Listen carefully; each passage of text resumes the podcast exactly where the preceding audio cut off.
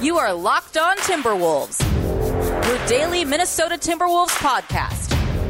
Part of the Locked On Podcast Network. Your team every day. Hello and welcome to the Locked On Wolves podcast, part of the Locked On Podcast Network, your team every day. My name is Ben Beecken. I'm the host of Locked On Wolves. I'm also the co editor over at Dunking with Wolves, the Timberwolves site on the Fansided Network. Today's episode is brought to you by Locker Room. Download the Locker Room app from the iOS App Store and find one of our Locked On rooms. Locker Room, changing the way we talk sports. Happy weekend, everybody. This is the Friday slash Saturday weekend edition of Locked on Wolves. Um, of course, uh, as of this recording, we're almost all the way through the playing games. Uh, this is uh, Friday recording this, and Thursday night. Unfortunately, we did not get um, quite as much entertaining basketball as we had had uh, enjoyed on Wednesday.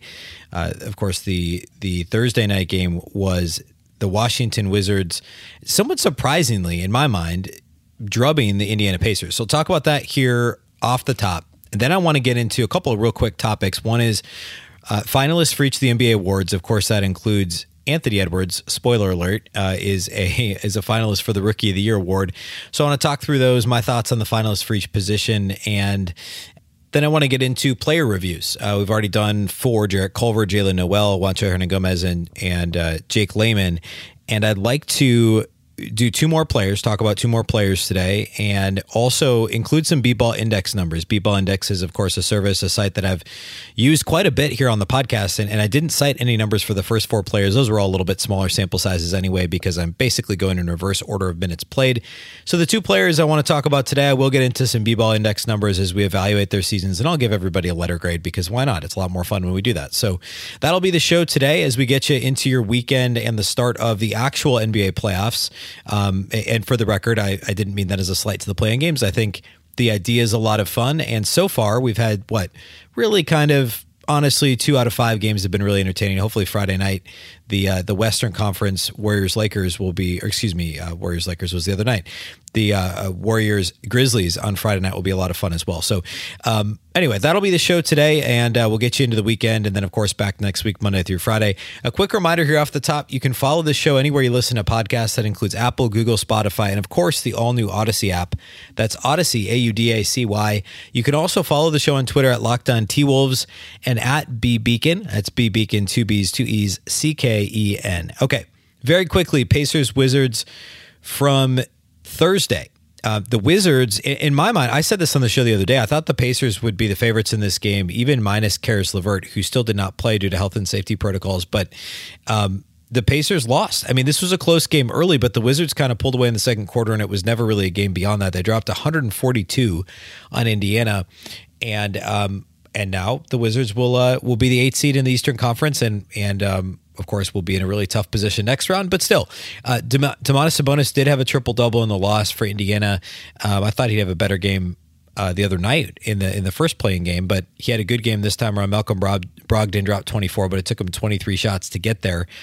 And uh, on the Wizards side, Bradley Beal was fantastic as always, 25 points for him. Um, we uh, there was 15 off the bench from Daniel Gafford, and also uh, both Russell Westbrook and Rui Hachimura provided 18 points for the Wizards in the big win. So, um, Next, I mean, the Eastern Conference is now set. We'll see who wins the final playing game between the Grizzlies and Warriors on Friday night. That should be a lot of fun. Uh, Ja Morant versus Steph Curry, you know, Andrew Wiggins, um, against former Timberwolves teammate Tyus Jones, maybe not directly against one another, but on the on the floor together, and it should be a lot of fun. So then we'll have the full playoff field and a full slate of games, or at least four games on Saturday, as uh, the playoffs kick off in earnest over the weekend. Um, okay, next I want to talk about the the finalists for all the awards that are out there, um, or, or, I should say, the finalists for all the awards that will be named here soon, the major awards. Um, the MVP award, not a surprise who the three were. Steph Curry, Joel Embiid, and Nikola Jokic are in some order probably the top three favorites to win the award. The LeBron injury obviously kind of tanked his chances. The uh, the Bucks weren't good enough for Giannis to truly be considered, although he would probably be next on the list, right? Um, but those four, Curry, and Embiid, and Jokic, are the th- are, or excuse me, those three are the three that should be the finalists for the MVP award. I'll get my pick on this one. I think Jokic should be the MVP, no questions asked.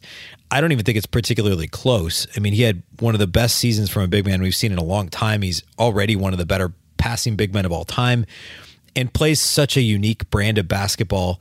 And also the Jamal Murray injury, they're just that team is deep, but there isn't a ton of secondary star power power as you might see elsewhere. I guess the Warriors you could say the same thing about that, but at least Embiid has Ben Simmons and others where where that team has a little bit more clout as a team. Um, I, I, I mean, Jokic is just such a unique talent, um, and for me, his season was the best of anyone. He's the MVP of the season. Defensive Player of the Year, the three finalists for that Rudy Gobert, Draymond Green, Ben Simmons. Uh, you could make an argument for all of them. I think Gobert probably should win it again. Uh, Bam Adebayo, interesting to me. He didn't make the list as a finalist, but I think Gobert should win that one. Rookie of the Year, LaMelo Ball, Anthony Edwards, Tyrese Halliburton. I've talked about this quite a bit. I'll spend just a minute here giving my, I guess, my elevator pitch for for why you could make the argument for both. I'm really playing both sides of this one, admittedly in a vacuum, Lamelo Ball had the better season. This this is my kind of Cliff Notes uh, version of this. I've, I've gone on this. I don't know. I don't want to call it a rant, but I've talked about this before. We'll get back to it here before the actual voting takes place. But Lamelo Ball, for me, in a vacuum, had the best season of any rookie. However, Anthony Edwards had a better close to the season, and with that, a better um, improvement from call it you know Christmas. Basically, what they play one game pre Christmas, so the end of December through the end of the season, the trajectory of Anthony Edwards was much a much more rapid ascension than what we saw from LaMelo Ball. Now, that's not an argument against LaMelo Ball because he's been he was better start to finish, and therefore you could make the argument he's rookie of the year. He was also on a better team. Um, neither player started at the beginning of the year; both forced their way into the starting lineups for their respective teams. I think Anthony Edwards, the wow factor was there for him because of the dunks, because of the bully ball, because of the impressive deep range on his jumper. Um, LaMelo Ball had the highlights passing the ball. Edwards was actually, neither one was good defensively, but Edwards was the better defender, hit the steals. He had that steals streak in the second half of the season, and, and the steals kind of ratcheted up towards the end of the year. Um, if I had a vote, and this is maybe sacrilegious and, and everybody's going to hate it, but I would vote for LaMelo Ball for Rookie of the Year. And uh, I, I would. I mean, if I if I was voting unbiased, I would vote LaMelo Ball. However, if Anthony Edwards wins the award, I don't know that it should even be looked at as an upset. I think it's that close. And I think it's because of that rapid ascension of Edwards, the wow factor, the second half of his season, the improvement, and the fact that you look at their respective games and you say LaMelo Ball is better now. But there's a there's a world that Anthony Edwards is the better player in 18 months from now, right? Maybe following his second season or or getting into his third season, we could say Anthony Edwards is the better player because I still think the ceiling's that much higher. Unless the LaMelo Ball continues to improve his shot you know, year over year, which I guess we're hoping for the same thing from Edwards. But the physical tools of Edwards, the defensive upside of Edwards, if if things click for him, are are greater than that of Lamelo Ball. Lamelo Ball has a higher floor. Um, if these guys have identical seasons next year, we'll be looking at this and saying, well, LaMelo Ball's the better player, no question.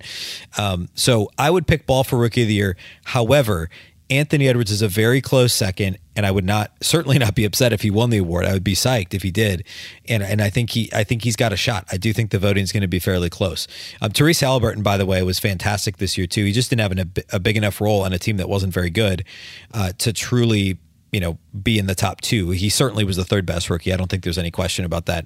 Most improved player, Jerami Grant, Michael Porter Jr., Julius Randle. I think Julius Randle should win this one. Michael Porter Jr., it's interesting to to see him in the most improved player mix because he's still such a young player. It's not like he had, you know, Julius Randle and Jerami Grant have both had far more years under their belt than Michael Porter Jr. It was just more of an opportunity thing for him. I guess it was the fact that he went from a fringe rotation player at the start of last season to uh, a borderline star this year, averaging 19 points a game. Um, Julius Randle was the more surprising ascension. Jerami Grant, everybody knew he was good, and he's continued to get better. And uh, but Julius Randle to me should win that award. Sixth man of the year, Jordan Clarkson, Joe Ingles, both of course of the same team, and then Derrick Rose of the Pistons, then traded to the Knicks during the season. Um, I probably picked Jordan Clarkson for this award. I think he was maybe a little bit better defensively than anybody thought he could be, which is, I guess is not why you vote for six man of the year, but in my mind, it should be the total package. And I think he surprised me at least with how improved he was on that uh, end of the floor. He just played better defensively, was more consistent than we've seen for much of his career. The the talent was always there, and he could always score the ball a little bit. Um, but he was very very good for the Jazz this year. And Joe Ingles obviously shot the lights out, but I think Jordan Clarkson was actually the more well rounded player this year, and I'd probably pick him for sixth man of the year. Coach of the year: Quin Snyder, Tom Thibodeau, Monty Williams a very clear argument for each of them. I mean, the Jazz were the best team start to finish this season. The Knicks shocked everybody, ended with a top four seed in the East, and I thought they'd be maybe the second or third worst team in the East. I was dead wrong about the Knicks. And then Monty Williams, because I actually picked the Suns over this year, and I thought that they would be a playoff team. I, I did not dream that they would win 51 games and have the second best record in the entire NBA, just a game behind Utah. For that reason, I think you got to go with Monty Williams. Um, obviously, there's a Chris Paul effect there but it's not like bringing in Chris Paul automatically gets you 50 wins. You got to go with Monty Williams. Um, they were fantastic this season, and uh, I think I kind of think he'll win it. Um, I, I, actually I should have looked up the odds before I, I, went through this, but in my mind it would be it, it should be Monty Williams. Um, anyway, we'll talk about the awards once the winners are announced, um, and uh, you know break those down a little bit, see how, how my picks looked. But interesting to see the finalist lists announced and uh, and how all those things lay out. So uh, we'll keep an eye on that for sure. And of course, the Anthony Edwards Lamelo Ball race for Rookie of the Year. Um, okay, next I want to hit on a couple of player uh, reviews for the season. Give out some grades on a couple of Wolves players. We'll talk about Jordan McLaughlin today as well as Jarred Vanderbilt. Um, spend a few minutes on each of those guys here coming up next. Before we do that, though, let's talk about our friends at Theragun. Don't let the stress of daily life weigh on your body. Whether you're an elite athlete or someone like me who's not an elite athlete, just trying to make it through the day tension free, Theragun can help. Theragun is the handheld percussive therapy device that releases your deepest muscle tension using a scientifically calibrated combo of depth, speed, and power, and it's as quiet as an electric toothbrush. The Gen 4 Theragun doesn't just feel good, it gets to the source of the pain by releasing tension using Theragun's signature percussive therapy, which goes 60%, 60% deeper than vibration alone. Whether you want to treat your muscle tension from working out, an injury, or just the stresses of everyday life, there's no substitute for the Theragun Gen 4. The OLED screen and design make you feel like you're holding something from the future. Just go to their site and check it out.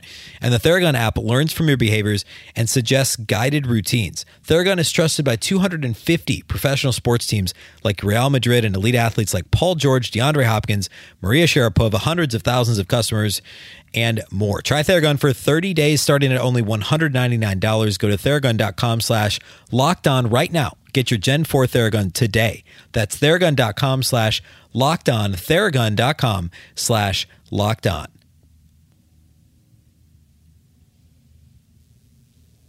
All right, let's talk about a couple of Timberwolves player reviews. Let's start with Jordan McLaughlin.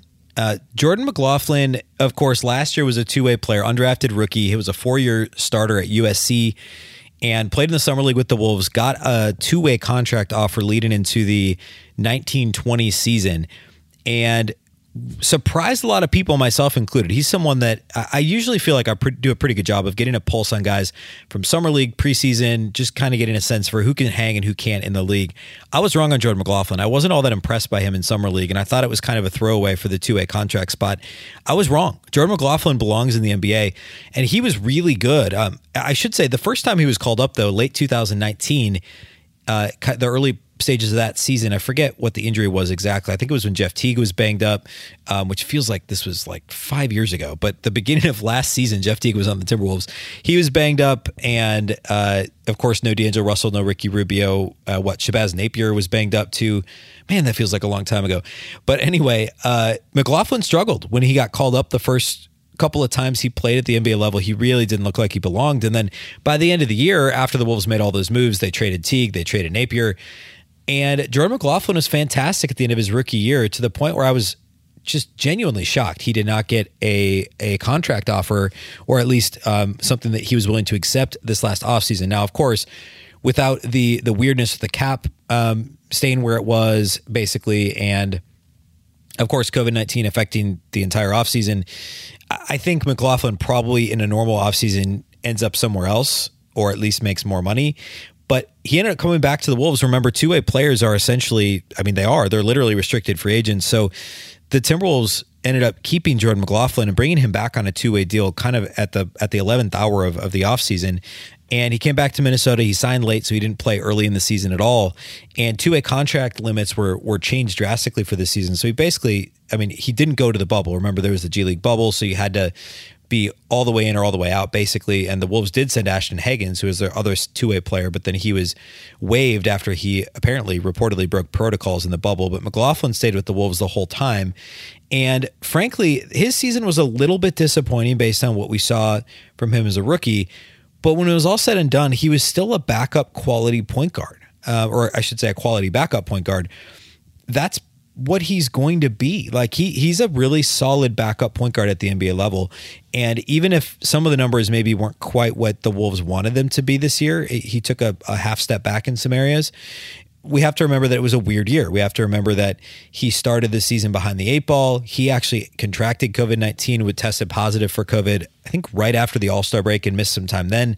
So we can wonder whether or not his conditioning was up to par uh, after returning from COVID, but his field goal percentage dropped significantly from 48.9% as a rookie to 41.3% this year.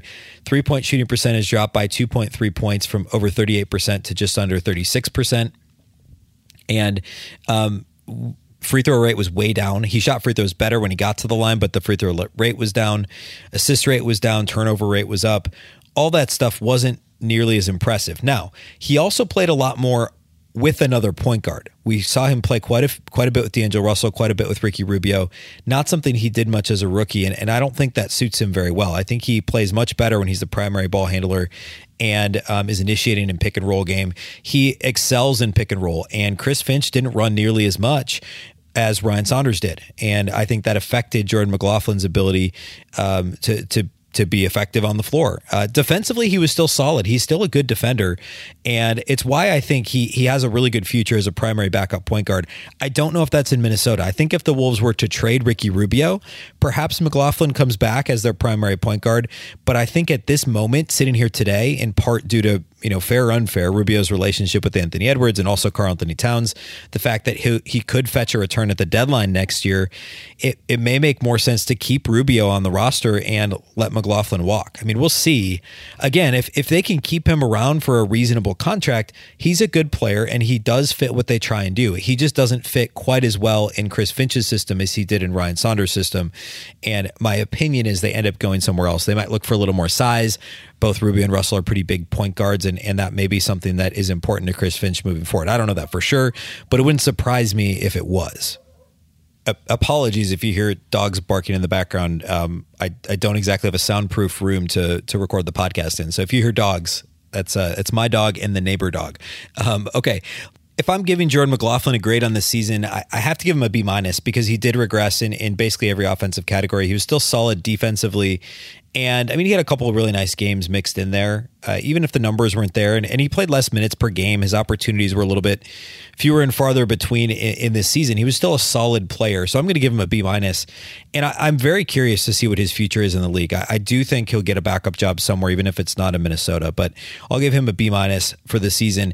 Oh, and then also related to B ball index numbers, I thought I would pull at least one interesting metric from B ball index for each player that I review here moving forward. I think what I'll do for McLaughlin is is just kind of point out what B-Ball Index. And if you're not familiar, it's bball-index.com. It's a subscription service. It's only like five bucks a month. They got some really good stuff, um, but they have player profiles for everybody, and they list the top talent areas for each player. So for McLaughlin, it's number one playmaking, which they define as the ability to generate high volumes of high value scoring opportunities for teammates.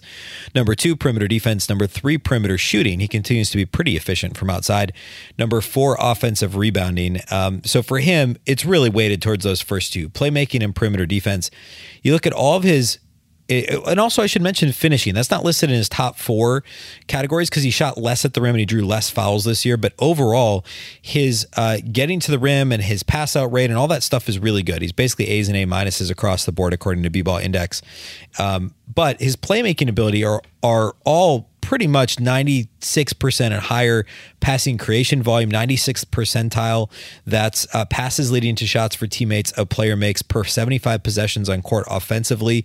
Um, so that's a 96th percentile. Assists, uh, assist points per 75 possessions, which is total points from assists per 75 possessions, 93rd percentile, which is also an A.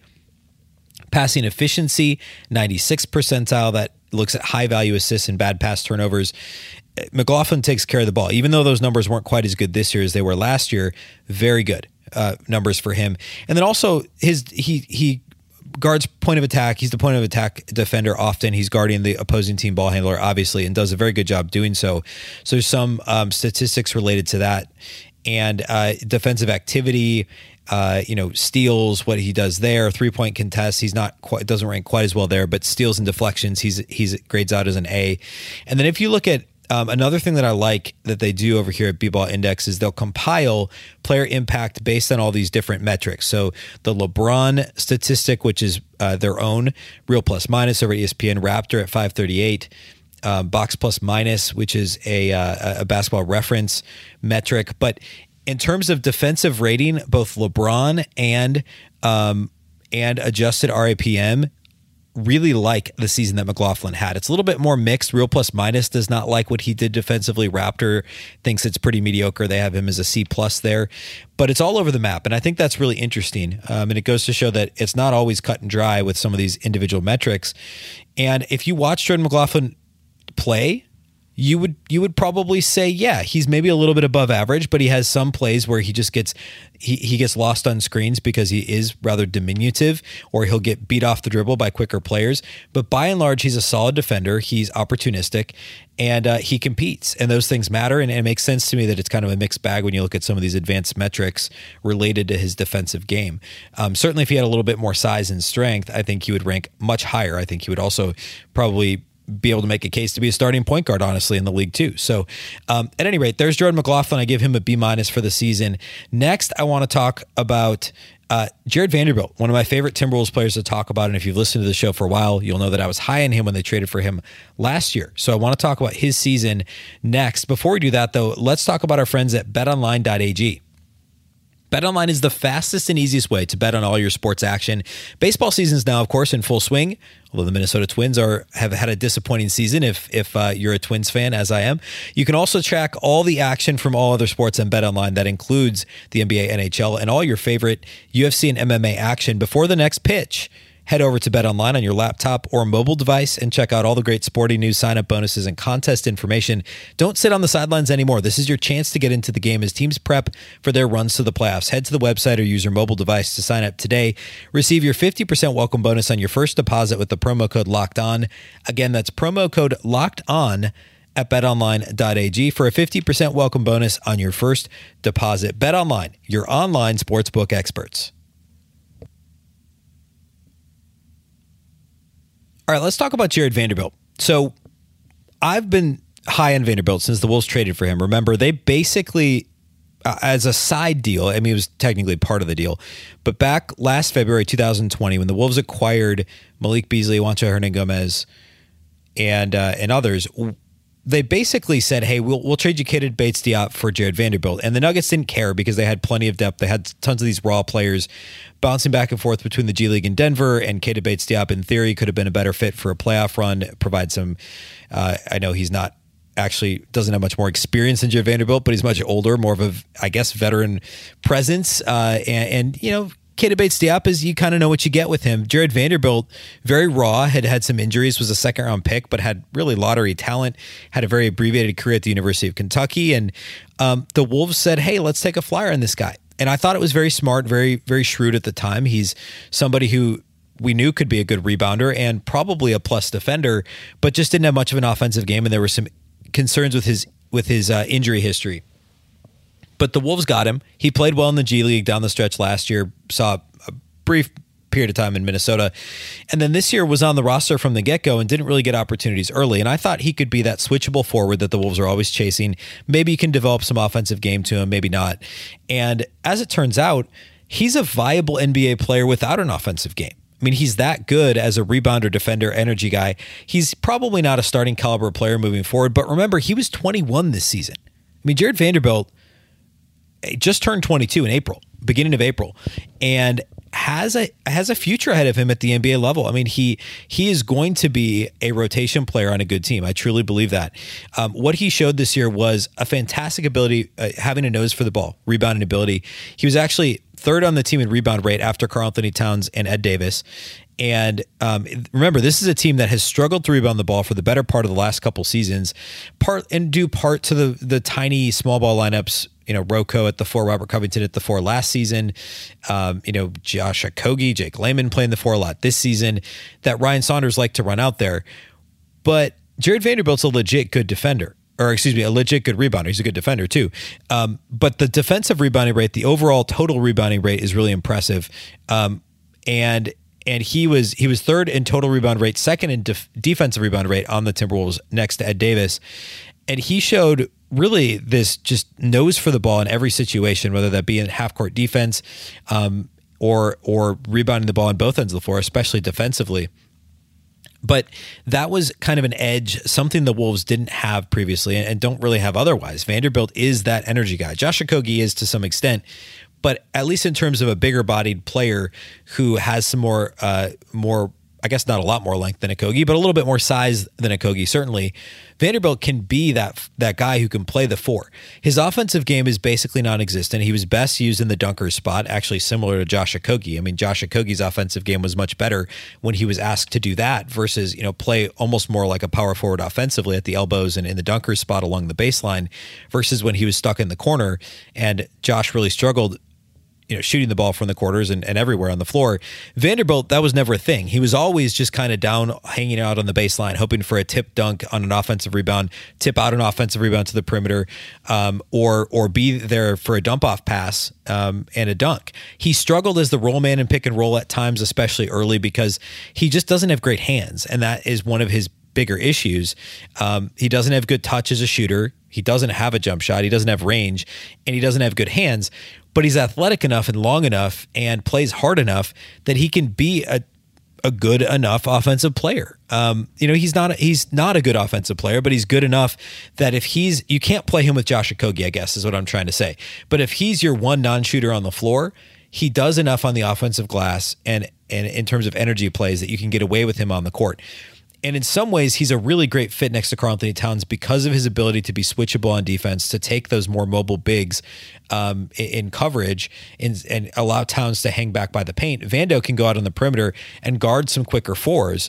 Um, now, he gets into trouble when switched onto some quick threes and, and certainly onto twos. He's not exactly Jaden McDaniels when it comes to the perimeter defense but he can guard quicker threes and fours, uh, or excuse me, he can guard some threes and some quicker fours, and you know doesn't really guard fives as well, but can hold his own when needed. Um, the Wolves got into a little bit of trouble when he played five back when Ryan Saunders was still the coach, but as a four who can switch onto some threes and some fives, Vanderbilt is a very viable rotation player. I think his long term future is probably more as like a 12 to 16 minute guy, maybe a fourth big off the bench, plays mostly the four, maybe a little bit of five. Um, as an energy guy, as a matchup defender, depending on who your opponent is, I think he can be really effective. And I actually think he could have a role on a playoff caliber team. Um, the upside is still there, though. If he adds anything to his offense, if he adds any touch, if he improves his free throw shooting, if he improves his hands, um, then he could become the type of guy who who could start alongside Karl-Anthony Towns and probably not play really heavy minutes. But the matchup with Towns, or excuse me, the pairing with Towns with Vando at the four and, and KAT at the five is so good that if he improves at all in some of those other areas, we could see him as like a, a, shorter minute starter who plays most of his minutes with Towns and then gives way to more of an offensive four like Jaden McDaniels or Juancho Hernangomez. Or if he's at the four and Jaden McDaniels is at the three, if McDaniels develops his offensive game a little bit, we could see that as a lineup with that sees some success. Um, but I really like Jarred Vanderbilt's game, and I really do think he's got a bright future. I think that uh, he'll be on this team for the next couple of years. I think the Wolves will give him every opportunity to earn a rotation role early next season. Um, and I'm excited to see what that looks like as he continues to develop as a pro. Um, I, I, do want to hit a couple of real quick notes from B-Ball Index as promised, and as I did a minute ago here with uh, with Jordan McLaughlin. Uh, but Vanderbilt, not surprisingly, his top talent areas, according to B-Ball Index, are number one, perimeter defense, number two, interior defense, number three, offensive rebound, number four, defensive rebounding. Um, so nothing related to scoring at all, just defense and rebounding, which is exactly what I said a minute ago. That's what he does. Um, he actually, by the way, he hasn't done enough of this to make it like a real conversation topic. But Vanderbilt can handle the ball and pass it a little bit. The thing is, is is he just has no offensive scoring ability. Like there's there's no he doesn't strike fear into the hearts of defense defenses when the ball's in his hands, and so teams can play him for the pass and don't need to worry about him driving to the basket or certainly not shooting from the perimeter. Um, but he can handle the ball and pass. So he's pretty dangerous in transition when he gets the ball and like in the secondary break even. Um, and also pretty decent as a cutter, although he he wasn't. It was more uh, you know dunker spot type situations, short rolls to the rim and things like that. Um, but at any rate, Vanderbilt is a fantastic rebounder. B-ball index backs that up. They've got him offensive rebounding. All of his metrics are A's and A minuses, 89 percentile and up in offensive rebounding. Defensive rebounding, basically the same thing. A minuses and B pluses for the most part in terms of defensive rebounds per 75 possessions, contested rebound percentage, defensive rebounding positioning, all that good stuff. Um, and then his perimeter defense activity is primarily A's and A minuses as well. Uh, so that backs up everything that I just talked about. Is uh, oh, and also interior defense percentage of rim shots contested while he's on the floor, 95th percentile. That's grades out as an A. Rim contest per 75 possessions, that's 83rd percentile, A minus. So Vando is as advertised, a fantastic rebounder, fantastic defender.